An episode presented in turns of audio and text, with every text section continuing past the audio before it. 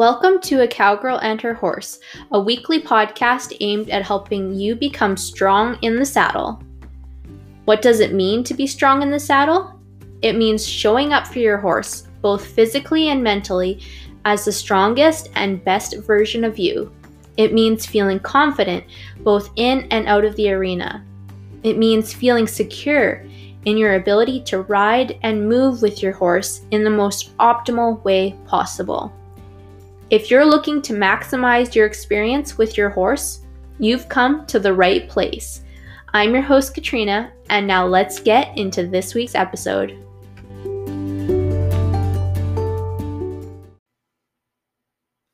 Hey everyone, welcome to another episode of A Cowgirl and Her Horse. I'm your host, Katrina, and welcome to day 12 of the 30 days of the Strong in the Saddle series. If you haven't already, I really encourage you to go back and listen to the previous 11 installments of this series. I think you'll really get some value out of those episodes. That being said, they're not a prerequisite before listening to this episode. They're all kind of standalone episodes, so feel free to pick and choose which ones you want to listen to. And with that, let's get into day 12. So, a couple years ago now, my husband tried the keto diet. I'm sure you've heard about it as it was, and I think kind of is still the rage. Uh, the keto diet involves eating basically no carbohydrates, a very high amount of fat, and a moderate amount of protein. So, what does that look like? It looks like lots of bacon, lots of butter, fatty cuts of meat, no bread. Yeah, it, it kind of sounds horrible in my opinion. For someone who likes, I don't know, I like peanut butter and jam sandwiches. I like my oatmeal. I like my vegetables, lots of vegetables and fruit. Yeah, sounds terrible. Anyways, my husband gave it an honest try.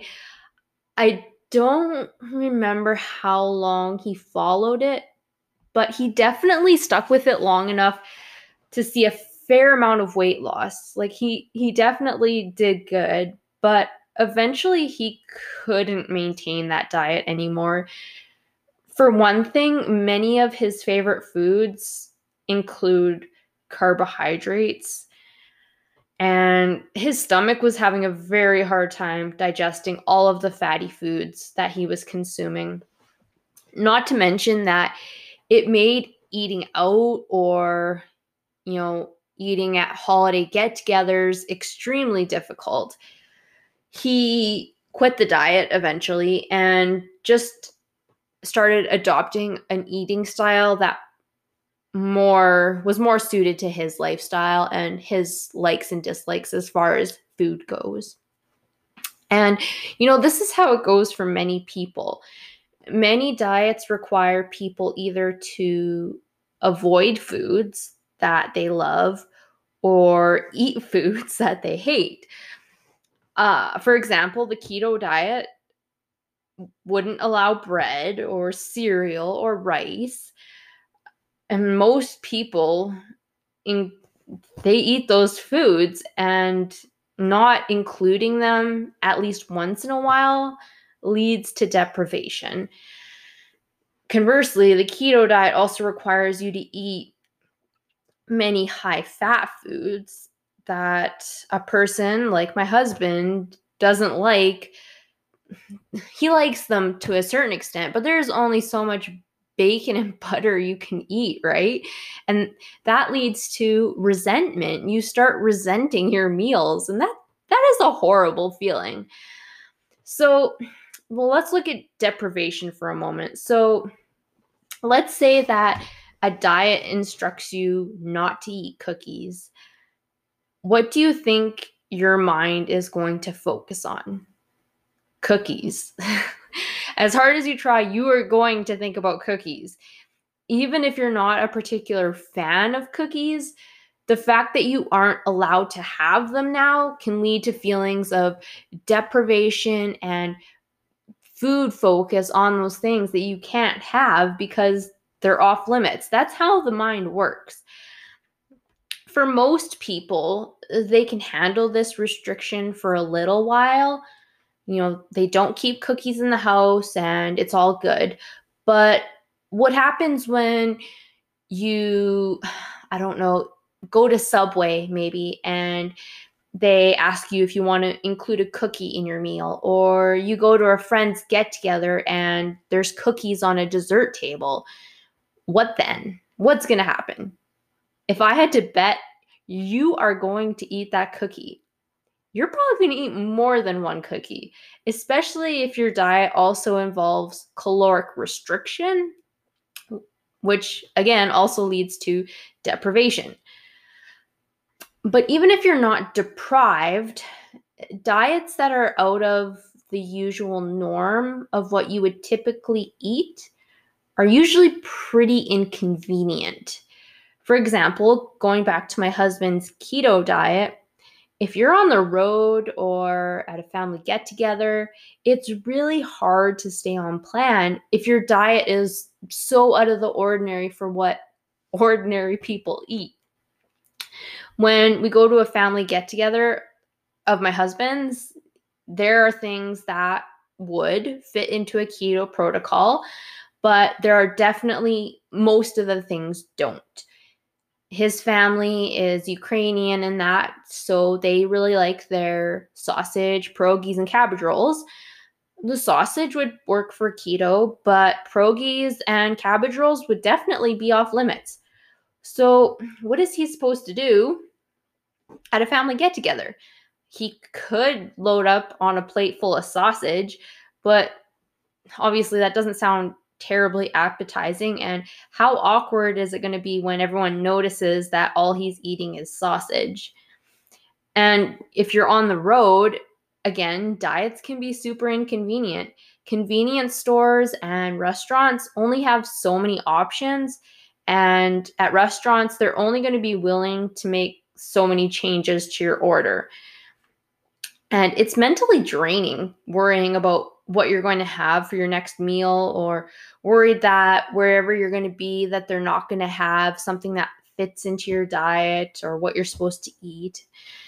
And yeah, it's what I'm getting at is there's a lot of reasons why diets don't work and why you really need to reconsider what kind of diet you're going to adopt, especially if you have strength goals and are wanting to get strong in the saddle.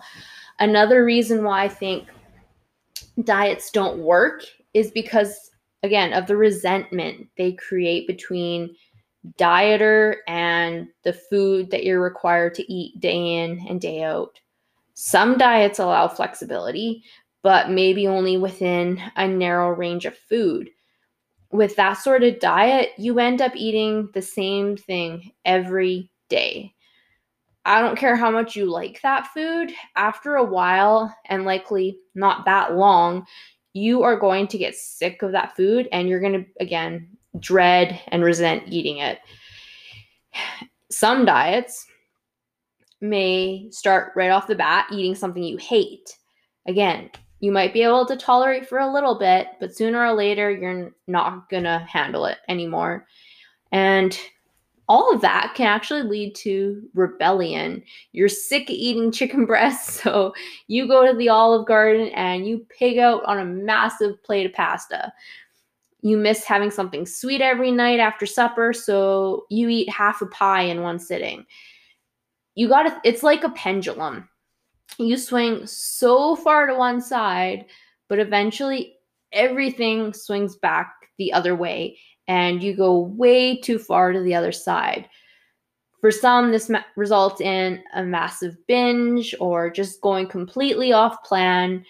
And I'm sure you get the idea, and I'm sure many of you have experienced this phenomenon. So, and what I'm trying to get at here is that diets often don't work because they're too extreme and too out of the norm for us. A better approach is to make small changes that you can tolerate. Looking back at my husband as an example, he gave up keto, but he decided to make other more sustainable changes. Um, an example was his breakfast. He used to take a croissant with an egg and some breakfast sausage and cheese on it for breakfast every morning. He swapped that out and started eating um, an egg, some eggs in a high protein whole wheat wrap.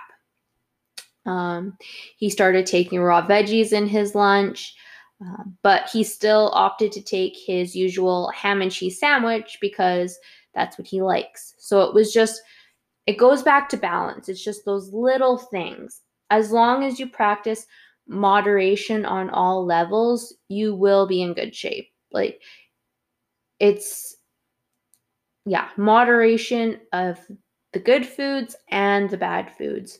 We can include both and still achieve our goals. And in fact, I would argue that it's imperative that you do include good and bad. No one is perfect all the time, nor should you be. And feelings of de- deprivation from not allowing bad foods, again, leads to going off track. Always eating certain foods leads to you being going off track. So if you're really committed to sustainable change and a plan that's really going to be supportive of your goals, it definitely does come down to moderation and just reasonability, really, at the end of the day. I think all of us understand you need to eat your veggies, you need to eat protein, you know, not too much, you know, everything in moderation. Like these are simple things that everyone knows, but it's just a matter of really putting it into practice and staying on top of it. That's the biggest thing. So, n- nothing, I'm not promoting anything out of this world here. It's not something that's going to uh, earn me millions of dollars because it's this new, latest, and greatest weight loss plan. I don't believe in that at all. I think that just being realistic and reasonable and um, fitting your eating habits around your lifestyle is the only way that you're going to see sustainable success. And that's definitely the way that you will get strong in the saddle because we do need to remember that getting strong in the saddle is not just about what you do in the gym and everything, you know, fitness wise. A huge, huge piece is what you put in your mouth or don't put in your mouth every day. So definitely keep that in mind. If you guys have any questions, please feel free to reach out to me on Instagram at a cowgirl and her horse. And until next time, remember it's always a good day to ride.